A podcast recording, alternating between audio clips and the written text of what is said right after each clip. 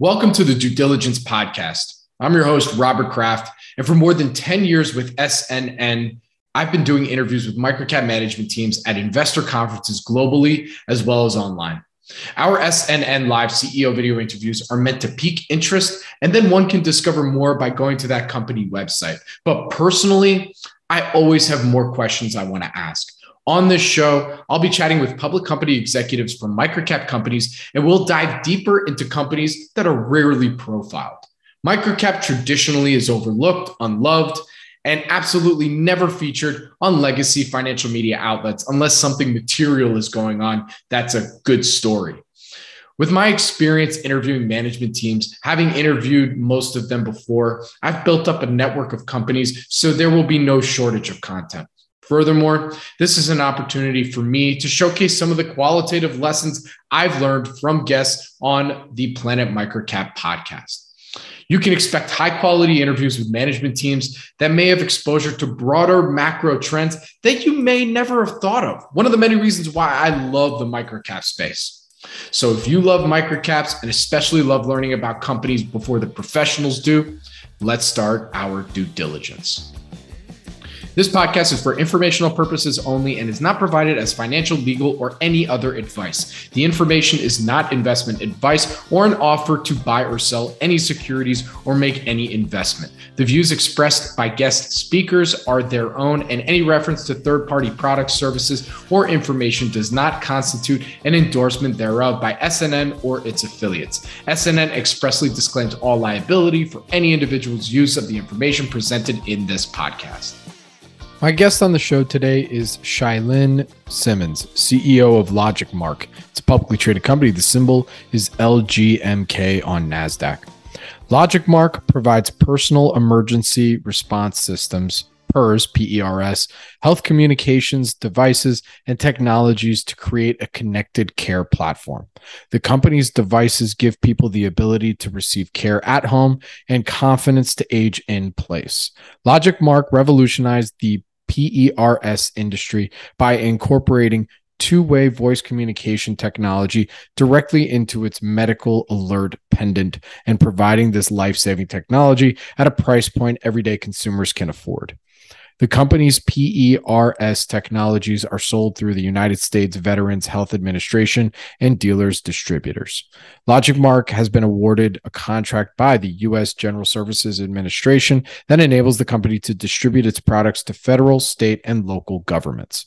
I recently met Chia-Lin at a conference and wanted to have her on to discuss the company's turnaround strategy and pivoting to LogicMark from NXT-ID LogicMark's current products and ultimate goal of becoming a caring platform as a service company, working with government institutions, in particular with the Veterans Health Administration, and the nature of that relationship, and the company's path to profitability. With that, please enjoy my conversation with Chia-Lin Simmons, CEO of LogicMark. Chia-Lin, thank you so much for joining me today. How are you doing? I'm doing great, Robert. Great to be here. Thanks. Absolutely. I, look, it's a long time no see, right? I mean, we we just recently did a uh, a CEO video interview, short form, that five to eight minute one, uh, up at, at in Chicago, and I, you know, I I just appreciate you jumping on here so that we can dive a little deeper. Had so much fun. I was ready for you know jumping back on board and chatting with you again. Absolutely. I mean, look, what's what's interesting to me and why I wanted to invite you on here is that LogicMark is that classic microcap turnaround story, you know, and uh, that's something that I really wanted to showcase on here to give folks uh, more perspective on, you know, how sometimes the path is well, most of the time it's not linear, not even in the slightest. So to start us off, can, can you provide us that one line that best describes LogicMark?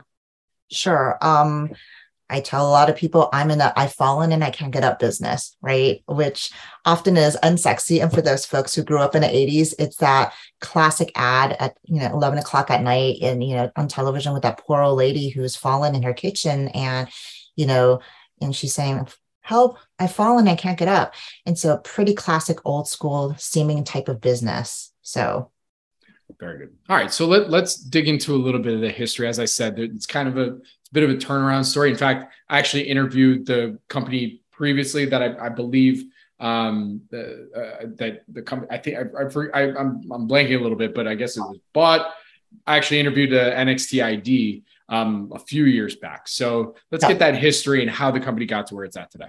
Sure. So LogicMark, in its sort of um, first formation, was an LLC that was um, created in December of 2005 um, from a amazing sort of entrepreneur um, technologist. I believe he's the guy who created that sort of remote engine start. Um, so a lot of us have to, you know, have him to think for um, think um, when you're cold and you're trying to start your car, you know, in the snow before you head into it. Um, so he formed this company in 2005, December 2005, and um, NXT-ID, as you knew it, with Gino um, as the CEO, was formed in actually February of 2012. So um, NXT-ID went public on a NASDAQ in August of 2013.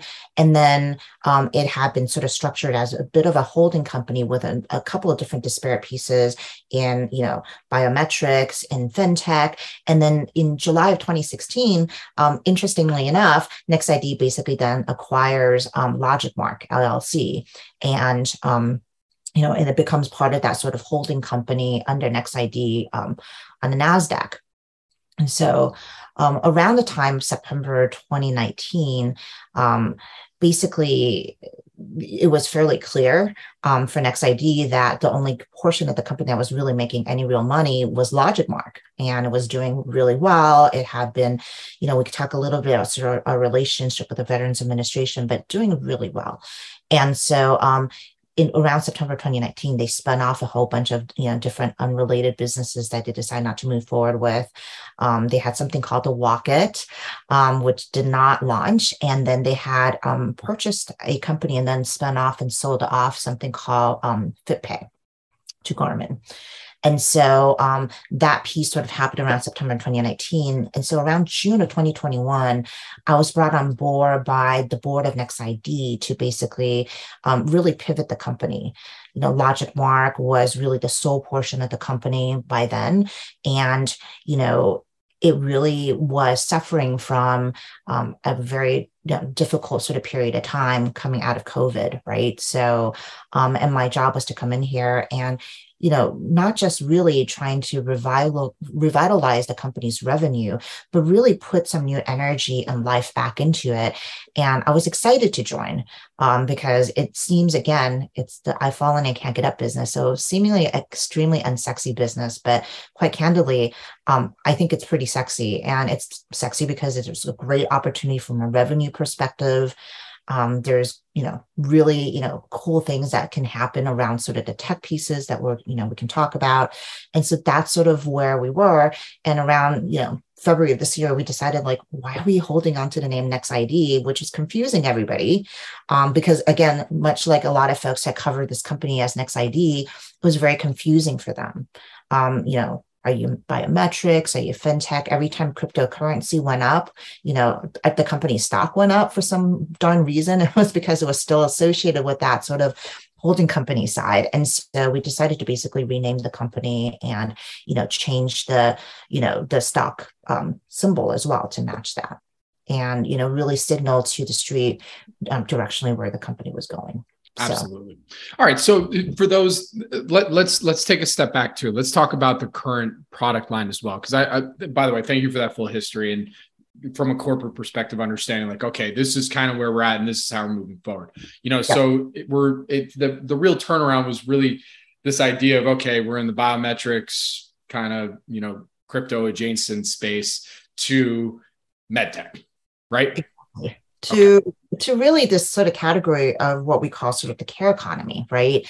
Um, you know, again, we don't use the word like aging tech because I think this isn't really what we're looking at. Really, what we're looking at is that one in four millennial and half of Gen Xers, a lot of us out there, right? That was basically being caretakers and we're sandwich generation caretakers to boot. So that means that we're actually caring for you know our elderly loved ones as well as like you know our kids who are could be eight year olds to like you know you know college bound and young adults right? So we're trying to provide that sort of safety net um, for both sides of this sort of equation to start learning to be or to live more independently right? Absolutely. and so that's sort of where when we talk about the care or care economy business or care monitoring business that's sort of where we are. Very good. All right so how is what LogicMark has out there on the market right now, unique and different compared to, and this is for lack of a better term, the current standard of care? Sure. Um, you know, I would say that we are um, slightly differentiated, right? Um, a lot of the sort of existing um, medical device business came out of home securities businesses. And so those companies were created to optimize their um, profitability around um, those individuals that they've hired to monitor the home. So, um, you know, this home security goes back, you know, decades. And so you've got a person sitting in a monitor service. So if they're monitoring your home, they might as well maybe put a device on your elderly loved ones. And so that one person could be monitoring sort of two lines of business and you're really optimizing your internal, you know, labor assets, right? And so that's really what they leaned on for a very, very long time. And so that means that for you know anybody who's using these devices, you know, they're paying back in like, you know, when we started in 2005, they were paying something like, you know, 40, you know, $40, $50 in those, you know, going far that back go going that far back that's really quite expensive. And a lot of people didn't have subscriptions. I mean we live in a world where everybody has like a netflix account right? Or hulu account or disney plus. But in 2005 like recurring billing was really quite as popular. And so, and if you look at this target audience, you know, of the elderly, they a lot of them are on fixed income or low income. So that idea of like having this expensive recurring billing just to feel safe and secure seems just like an awful idea. So when we came along, we put together, you know, a product that did not need to have a recurring billing. You buy the product completely transparent you get what you pay for and then whenever you need it you push the button and it dials you to 911 you don't get proxy by like a monitor service trying to figure out what you need. You, you click on it 911 is who you talk to right? And these things because they're not constantly pinging and making calls and to you know like a cell phone call um, it actually has amazing charge. And so they last you know on one charge anywhere between six months to you know 12 months.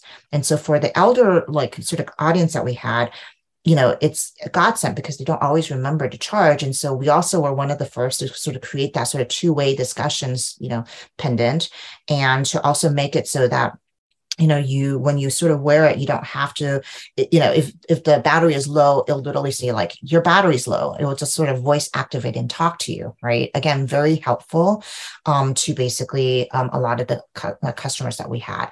And so that sort of revolutionary step of saying like look you don't need to pay a monthly step. Really put us on the map and we then began to sort of work with the Veterans Administration, which is the largest hospital hospital network in the United States. And so, and we've continued to have the, you know, that great relationship to this day. So. Let's tell us a little bit more about that. You know how did that come about? How did that relationship start? And wh- when you say you had that relationship what does that exactly mean Sure. So we've been servicing the Veterans Administration going back, I think, to 2007. So, um, you know, this predates, you know, this thing called the GSA contract, you know, which is sort of where the federal government comes in and basically negotiates with, um, you know, vendors and suppliers and, and companies like us to set a standard price for across all of the federal agencies. And so each of the agencies sort of, you know, made their own direct relationships with the vendors that they wanted um, prior to that. So we actually had a relationship and a contract with the Veterans Administration.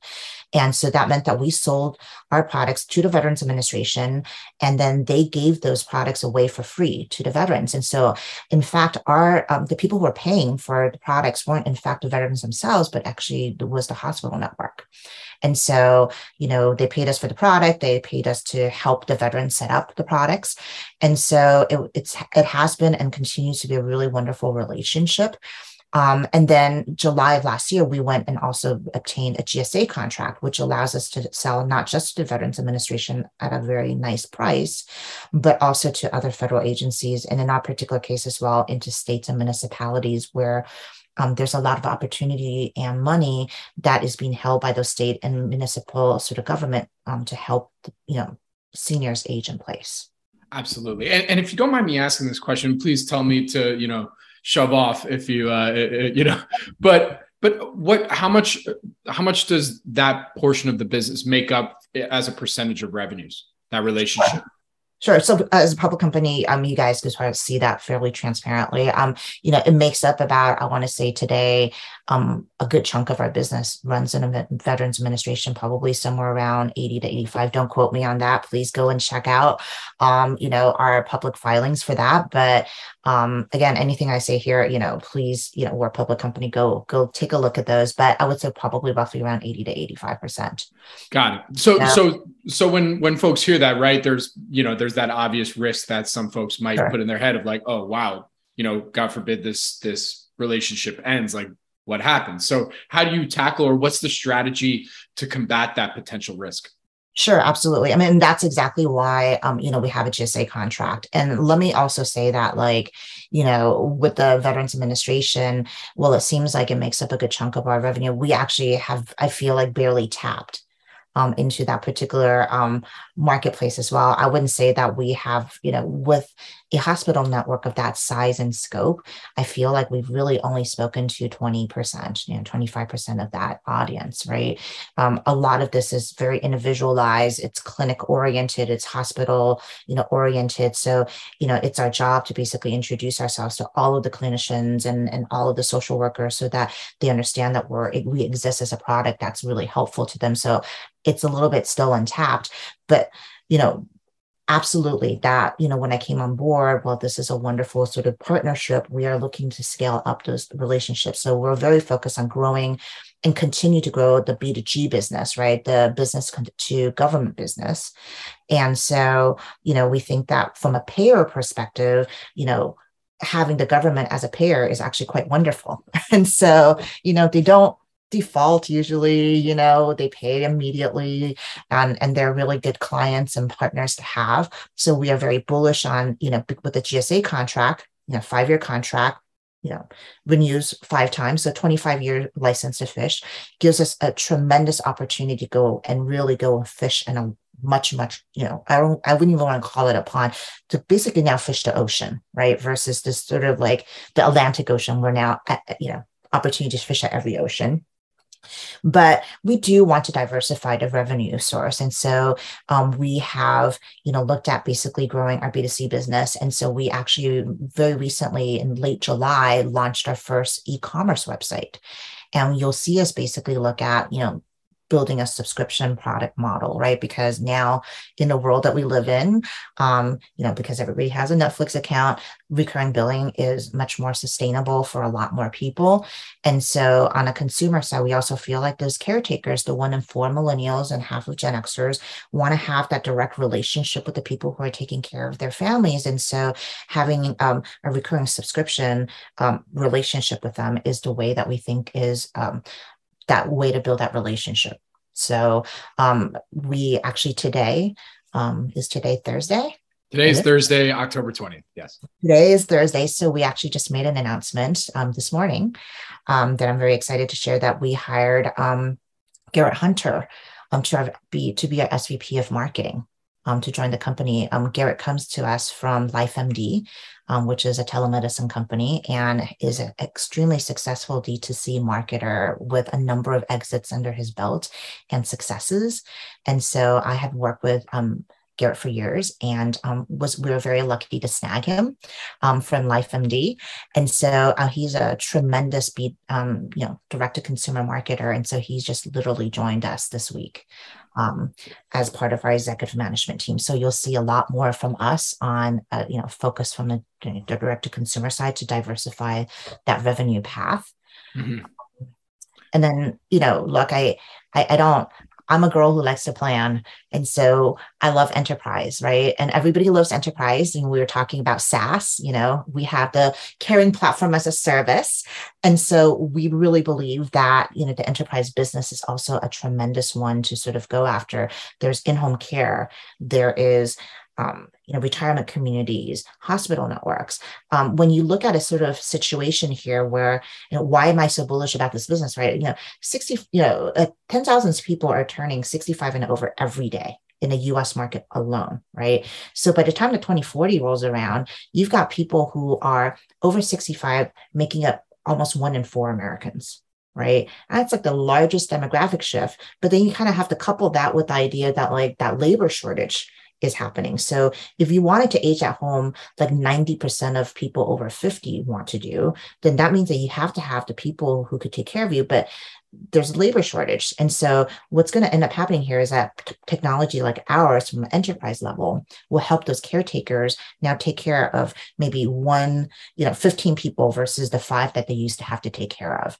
So we could help them, you know, augment and help them take care of their patients, help them sort of allocate resources and figure out who to see first um, help those companies ensure that their in-home care workers are you know arrive on time you know are sort of helping the, the, the individuals that they're caring for because there's automatic sort of like check-ins right all of those things are we think exciting enterprise SaaS technology products that we're very excited to put forward. And we're doing sort of initial development and discussions with you know um, some really exciting part you know, potential partners. Absolutely. Yeah. there's so many things to go through from that and thank you for all that because uh you know i was i was going to ask a, a, a, few questions but but real quick and t- and this is a quick answer. So when you're talking about this coming generation is that what you refer to in the presentation as the silver tsunami and sandwich generation? Because I, I was looking through i'm like what? Huh? Who's the who's the silver tsunami it's like, yeah, is that me? Is that me? I don't know. well, you're definitely not silver, Robert. So um, I'm hiding mine, right? Um, so yeah, the silver tsunami, you know, it's it's fascinating, right? Because you know, people are always like, hey, you came from an AI company, you came from Google, you came from like, you know, Audible Amazon company. Like, what are you doing at like the sort of like a, you know, weird sort of you know company that doesn't look like a tech company. And my feedback to them is like look you're always looking for great opportunities and there's just silver tsunami. They're like what the heck is that? Right? Like silver tsunami it's literally the largest rise from a generational perspective. Like we've not seen this in decades in a us market. And this is not just a us market phenomenon. It's literally global right? That you know the boomer generation is turning 65 you know the, the first of them are crossing the line right? And they are just a huge generational shift. And so you've got actually more of them than you have like sandwich generation folks. And sandwich generation folks are like you know, that one in four millennial and the half of Gen Xers, and they're sandwiched between caring for a loved one who are older and then those kids that they're sort of trying to bring up, whether or not they're sort of older kids or, you know, kids who are very young. And so they're sort of in that weird sort of space of being there's less a lower number of them, but having to have a larger footprint of care for the first time because the aging population is living longer.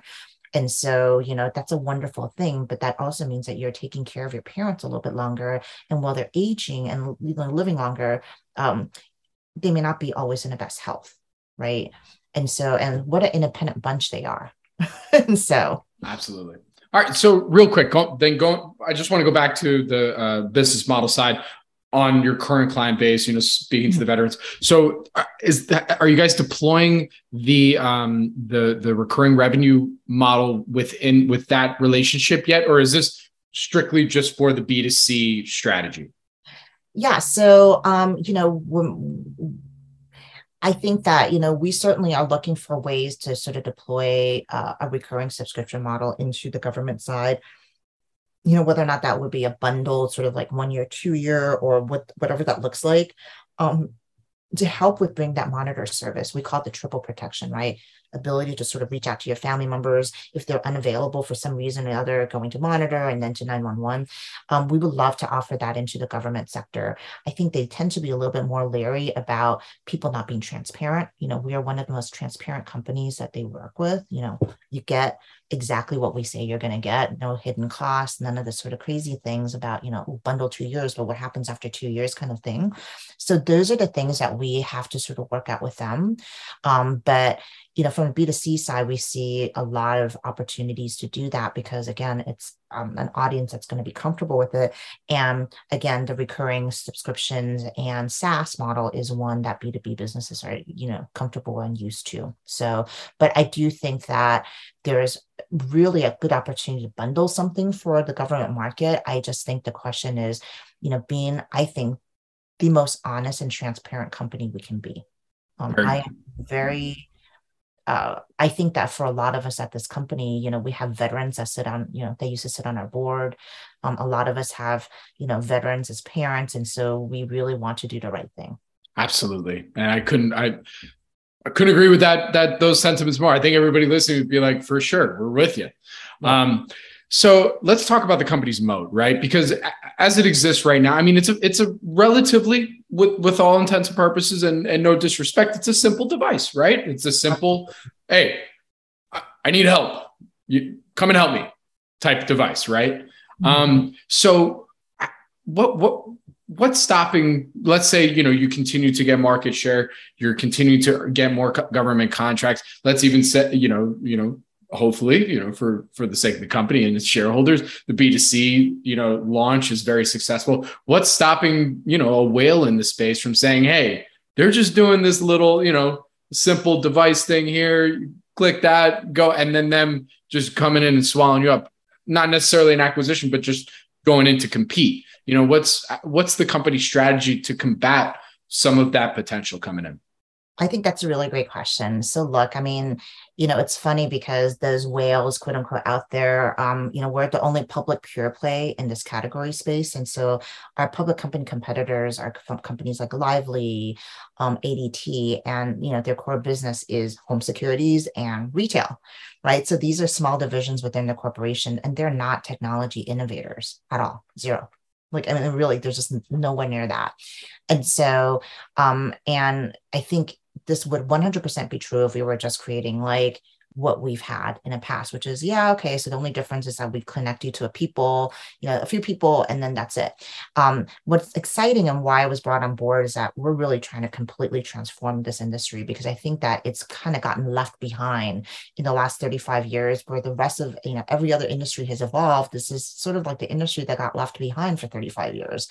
Um, you know, I come out of a, you know, IoT, machine learning, AI sort of technology background.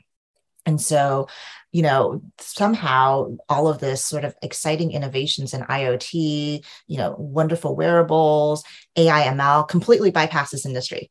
And so, and what we're doing is we're bringing all of that into this industry and then some. And, you know, quite honestly, we're sharky um, when it comes to patents. Um, so, you know, I I'm a lapsed lawyer, I guess, for lapsed, lack better word. I'm a licensed attorney in the state of New York. Um, I did spend some time at the U.S. Patent and Trademark Office as a legal intern. Um, and, you know, one of the things that were, you know, spent 26 plus years in the tech industry helping build out patents. And so hired the VP of engineering on um, that has, you know, worked on a number of patents and issue patents. And so um, one of the first things we did was in the past year that we've been here, um, you know, already filed five provisional patents and valuable patents to basically block off competitors in the space. And we're building technology, not just about trying to get people help faster, but actually getting to predictive analytics, right? Trying to prevent those falls. And that's where we all need to get to that these technology can't just be, you know, kind of like a random, you know, like walkie talkie that you wear around your neck. It has to actually be a device that is actually helping to prevent more falls, to help your caretakers um, get to a state where they can actually help you, you know, get more mobility, get more active, um, prevent falls, any number of these sort of um, situations from a health you know healthcare perspective i mean it, i mean really it sounds like you know where the company's at in its life cycle you know post turnaround is it sounds like you're in like the I mean, correct me if I'm wrong, and I'm going to use a baseball analogy. I mean, you're in the top of the first with maybe two outs, right? I mean, you know, we're just kind of starting off with traditional PERS uh, tech technology as kind of the the the razor blade, or sorry, the razor, and then there's everything else that's coming that that's coming down the road. Yeah. Um, I am horrible with baseball analogies, but I'm going to give this a whirl. It's very, so, it's very early. I'll put it like very that. early. Okay. It's very early in the innings for sure. Um, I would say that you know we're in the first, you know, first or second sort of inning of this game, and we've got two man, like two men on base, right? And we're about to get our big, you know, our big slugger, you know, to come on. And so we're feeling pretty good. I, you know, maybe we'll put one more guy on the base, but our, our, our guy who's coming, and in, in, our particular case, you know, that big swinger is, you know, the the new hardware products and you know technology products that we're launching very soon. And we're so excited about it. It looks nothing like what we're seeing out in the market from other providers. Um, it's visually feel um, experiential all of it radically different than anything that's out in the market. Absolutely. So, actually, in the presentation, you talk about how COVID 19 really changed um, just the healthcare space, especially the care space in particular. And you know, how would you say COVID nineteen affected the company? Were the, what were the issues, and how did the company overcome some of what could have been, you know, a death knell? Yeah, no, I think that's a really good question. I think that all of us suffered um, tremendously as um, companies during COVID. So much uncertainty, not just you know for ourselves individually, but you know for the market itself. And in our particular case, you know when you've got COVID cases rolling into a vulnerable population, you know the hospital shut down, and so you have to look at our products for the Veterans Administration side as you know they prescribe them the way that you prescribe drugs in order to get prescribed any anything, you really have to be able to sort of see a doctor and then prescribe it to you. Right. And so when the hospital networks and the clinic shut down, it really kind of, you know, really hit us hard from a revenue, revenue perspective. But we really, um, it's inspiring to be in this company and to come on as a CEO because I've never seen a group of employees with more heart. You know, they they knew that people in isolation was not a great thing. Things could happen. And so, you know, nothing like a tireless, you know, sales, you know, sales individuals and a big call out to um, one of our top salespeople, Kathy. Like she was tireless. Her mission is to help, you know, help the veterans. And so she called and called and called, even at a time when the hospital networks are shut down, to make sure that all of the clinics had what they needed to help. And you know, worked out tele, you know, telemedicine sort of you know abilities to basically help the clinicians understand the product so that they can actually, in fact, then set up telemedicine meetings with these you know veterans to get these devices into their hands. And so you know i have to applaud the veterans administration um, staff and administration for you know being shut down and still making sure that their you know elder you know, veterans were taken care of and for the staff of this company right that really persevered. And we've really faced a couple different things. I mean we're like a federal contractor so we actually all had to be you know vaccinated, right? This is not necessarily the early days, something that everybody felt comfortable with. So we persevere through that. Um, you know, being I think remote, um, you know, in this particular space, you know, um, and it's really worked well for us. And so that's a model that we're in, and that's worked out well as well. Absolutely. All right. So this is my next question here is uh, something I ask everybody on here, and it, it, it it's very uh per, you know actually timely because we actually just met at an investor conference where you know I'm sure you had some one-on-ones you're getting out there public company talking to investors. You know so what would you say that investors maybe still get confused about even after you know maybe seeing the presentation you know doing quick you know kind of look at the company and everything like that? What do they still get confused about and what, what are they frequently asking you yeah, well, besides the fact that you guys were NXT-ID and what's this thing called a it, um, outside of those things, right? So I, I it, hopefully I was able to dispatch with those questions fairly quickly. Um, I think the piece that really um always sort of um confounds people, and then maybe it's because um, you know, for for some of the investors who are not who are just kind of getting into a situation where they have those aging parents you know, and, and, it's actually ironically a very small number of those um, the question is, you know, is there really a big marketplace? But to be candid, I think that the biggest concern and the questions people always have is, you know, what's the sort of, you know, defensibility of the technology? Everybody, actually, ironically, most people, when we talk to them and we're analysts and investors, they all get it. What's really um, a wonderful sort of opportunity with this company is that when you tell people what you're trying to do, people immediately get you know, we want to help our elderly. We want to get them help faster so they can be safer, and we want to, you know, prevent a fall. All very understandable. Um, and then everybody has their own personal story, right? My father has fallen. My you know father-in-law has fallen and so we have no problems for people to understand what our mission and what we're trying to achieve is i think the biggest portion is in a technology world that we live in today you know, there's a lot of crossovers. Like, what about the iWatch? Is really the number one question I I get asked, right? Well, wouldn't the iWatch come in and sort of like decimate your business, right?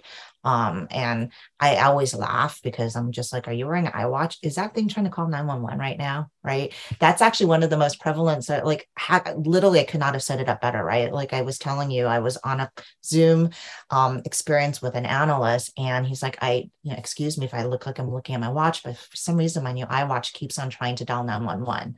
And he's got a lot of hand movement. You know, I'm, I'm kind of a hand movement kind of gal too. So, um, but it was triggering the fall detection on his iWatch. Right. And so my feedback to people and their concerns is always like, yes, like all of these watch companies, like let's just say iWatch and even the Fitbit, everybody wants to get into this sort of health monitoring, you know, care business. And what the biggest challenge that they don't think about is when you're in a consumer products business, you're looking for a massive, massive scale, right? You got to make that iWatch work for my 14 year old girl to my like mother in law who's like 87 right? right. And the reality is, that you're never going to make a technology that's going to be suited for both spectrums of the business well. And so you become basically meh for like everybody. right? Because you get, it's a common denominator business. In our particular case, if we look at sort of, I'm a Zugler girl at heart. Like I believe in, you know, a well-maintained platform and ecosystem. And so that means that I don't have a lot of ego. Like I'm not going to make the best watch out there, right? For um, somebody who's, you know, between 14 and like 50, right? I really think that that's probably, you know, I watch and maybe that's the Pixel Watch and maybe that's even a Fitbit, right? And so we have great technology when it comes to this idea of understanding what's actually a fall. Um, we have the patents around it. Um, we have the services that's you know tied to it. So if you have that need, you know we are happy and you know willing to partner with any of these folks, right? So they're in a hardware business. And so, and they have services, but those services are not geared towards that type of monitoring work.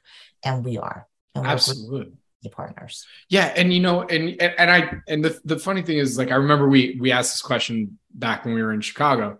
Um, but was what what's interesting and the reason I didn't bring it up today, and I'm glad you did, is because you you brought up earlier in the interview how it's like how like you're being notified constantly you know mm-hmm. especially if you have notifications on for like a thousand different things like i do. You know mm-hmm. i'm getting notified all the time for you know whatever bleacher report or news or whatever you know whatever it is. And like now i have another thing that i have to be concerned about. And like oh my god is this it? You know it just it it, it it's almost a yeah it, you know it, it's distracting right? And it's distracting and you know everybody wants this idea of having a fall detection device on your wrist and actually it's one of the most inaccurate locations. And we want it on our wrist right? It's because wearing something around your neck or whatever makes you feel like an old person. Who wants to feel like an old person? It's certainly not the you know very well off boomer generation who's used to getting all the best things in oral they don't want to feel like they're old people. And when you you know at least if you have something that looks like a watch it doesn't make you feel like you're you know not able to live independently and, and all of those things right? So it's it makes a lot of sense. I think that if you're you know if you're looking at crash and fall detection um, from apple's perspective everything is a crash and everything looks like you know, so it's like hammer, everything looks like a nail, right? Our interest is that the reality of the world that we live in as an individual is that sometimes you do have things that you're doing that looks like a flaw, right? But it's not a fall. And so the technology has to be smart. It has to have ML, you know, and AI to say that, you know, today, Chia-Lin, like that looks like a flaw. Are you okay? Yes. Tuesday, 10 o'clock. I'm doing yoga. I'm fine. You know, I'm okay. Happens again on Thursday you know, make a call to you and say, Hey, are you okay? Yep, just doing yoga. Boom. So now we gotta be we gotta be better as a company say like Tuesdays and Thursdays, all of the factors check off, but this looks this is actually not. And so now that we're learning your routine, you know, we don't ping you every time. And that's the problem with the systems as they are today. So they care more about all of these boxes are checks. And so therefore it's a flaw versus this is a learning system. Your digital twin within our ecosystem, it has to learn that this is your routine. And that way, when they learn your routine and you're off your routine, then we know something is wrong. Right. Right. I don't think that that's really what they're building. And I think that is 100% what we care about. are you deviating from the patterns of you know your digital twin and then does your digital twin match with the aggregate of other people's digital twin you know are there things that we're seeing in terms of patterns that we should be concerned about because the outcomes for these you know individuals was a fall three months later after this pattern right absolutely that, that's bringing really innovative technology into an industry that really really needs it mm-hmm. 100% so another question that I have for you, you know, went through the financials a little bit. You know, we see that the company is is not you know, not profitable yet. So would love to know from your perspective what what is the company's path to profitability at this point? Sure. Um, I think that's very valid. I mean, you know, at one point, you know, we were about to be break even and we got there because, you know, we were really struggling on the revenue side because of COVID. Um, and, you know, we we're getting there. And then we just didn't invest in um, building new products. When we inherited the company in 2021, we had zero product pipeline. I think we had like a half baked product and you know that was in a pipeline, nothing else. And so, you know, when you're a tech company, you really need to have product pipeline. You have to have a portfolio of things that people want. And so it's taken us, you know, these past, you know, over a year to basically build that product pipeline. We're not talking about building just software, even though we're going to be a SaaS or CPaaS and software leading company, but we're still building proprietary hardware technology to boot, as well as patented AI ML. Those things don't come out of thin air. It takes time to build those things out. You know, for us, you know, you'll see us basically move towards, you know, product launches and, and starting to launch our new products, you know, towards the end of the year, beginning next year. And when we look at profitability, you know, this has been, we are in, you know, building mode.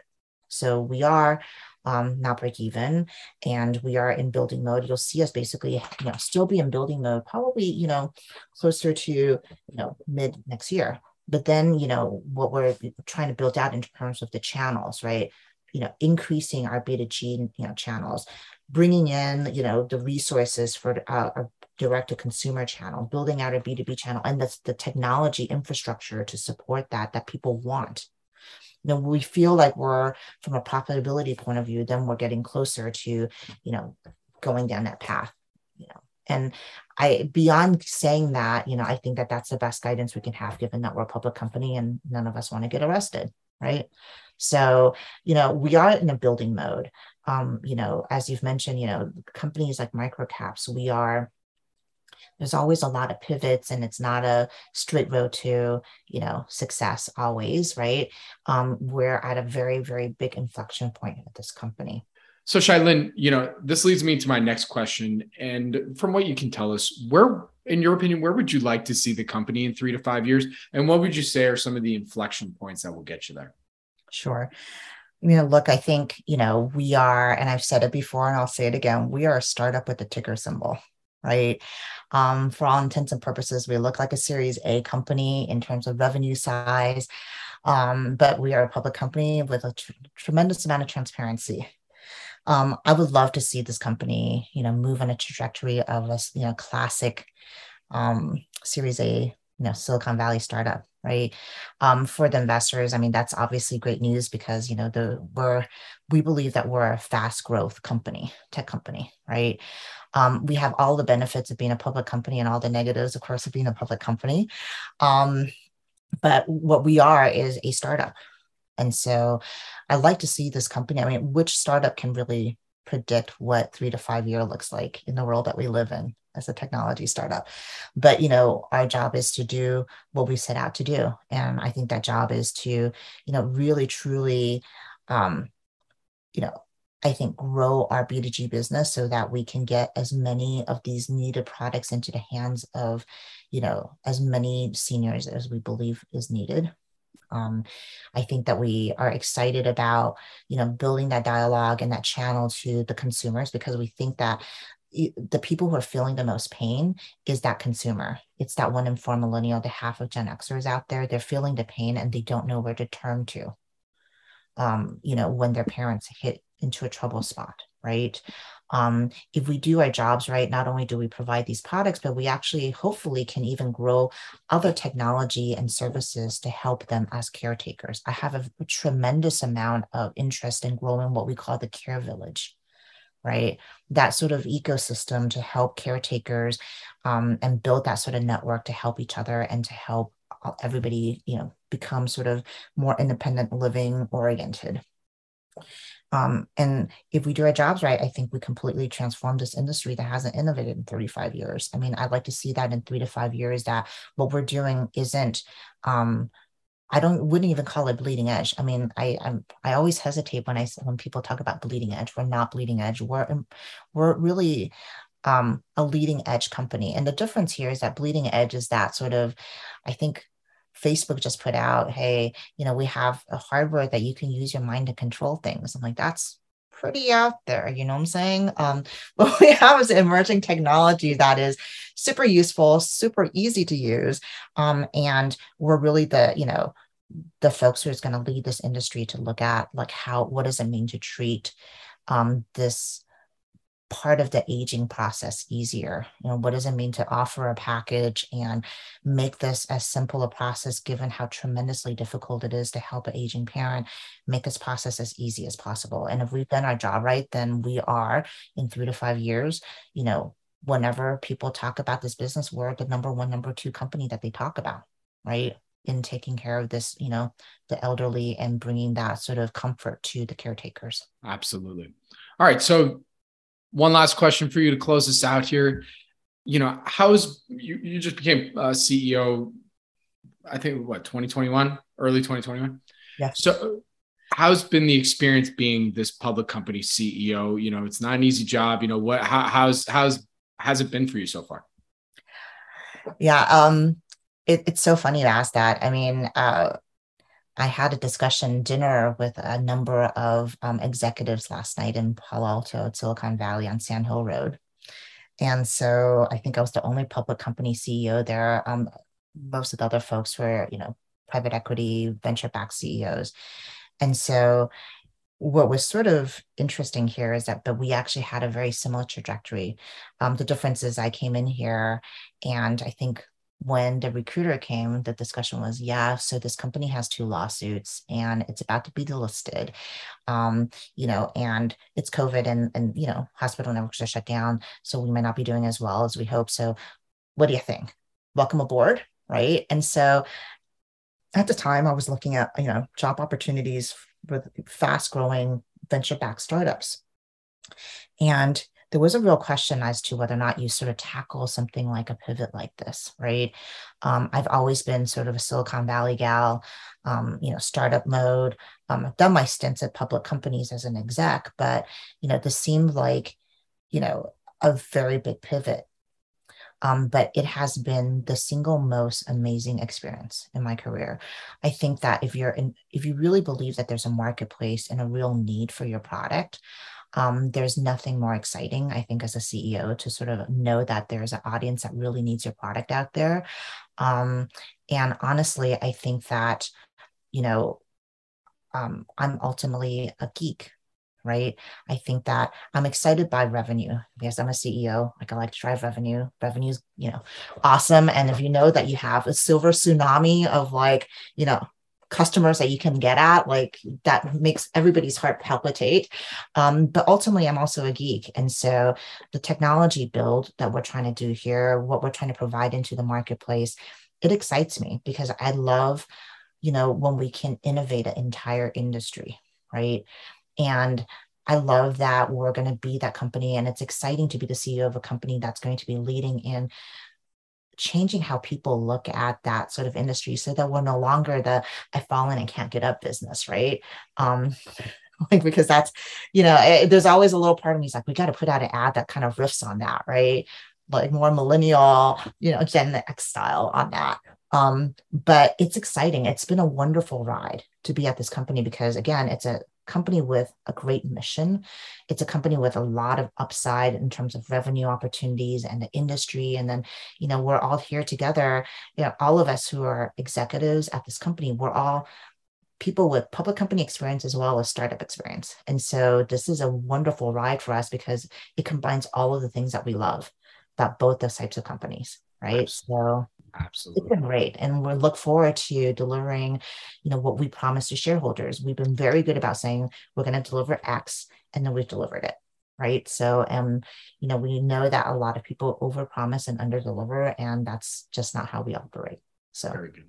Well, Chia-Lin, we're there with that. Where can our audience go and find more information on LogicMark? Well, you find out more about us at www.logicmark.com. You can also find us on Twitter with the same handle, um, as well as on Facebook with the same handle. So we're looking forward to sort of sharing um, what we're seeing in terms of you know caretakers and loved ones out there and, and the technology information that you might need. So we appreciate a visit. Very good. Well, Chia-Lin, thank you so much for joining me today. Really do appreciate it. Good luck. Stay safe. And I look forward to our next update. Thank you, Robert. Thank you. This podcast is for informational purposes only and is not provided as financial, legal, or any other advice. The information is not investment advice or an offer to buy or sell any securities or make any investment. The views expressed by guest speakers are their own, and any reference to third party products, services, or information does not constitute an endorsement thereof by SNN or its affiliates. SNN expressly disclaims all liability for any individual's use of the information presented in this podcast.